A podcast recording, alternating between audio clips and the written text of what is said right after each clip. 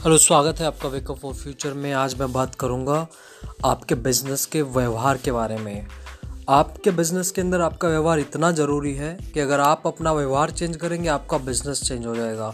उदाहरण से समझिए, मैं एक कपड़े का व्यापारी हूँ और मैं कपड़े का व्यापार करता हूँ।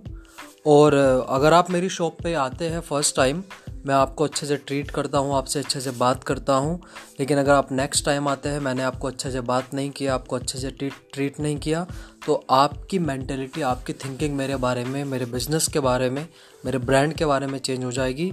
हो सकता है, हो सकता है आप मेरे बारे में नेगेटिव प्रचार करें।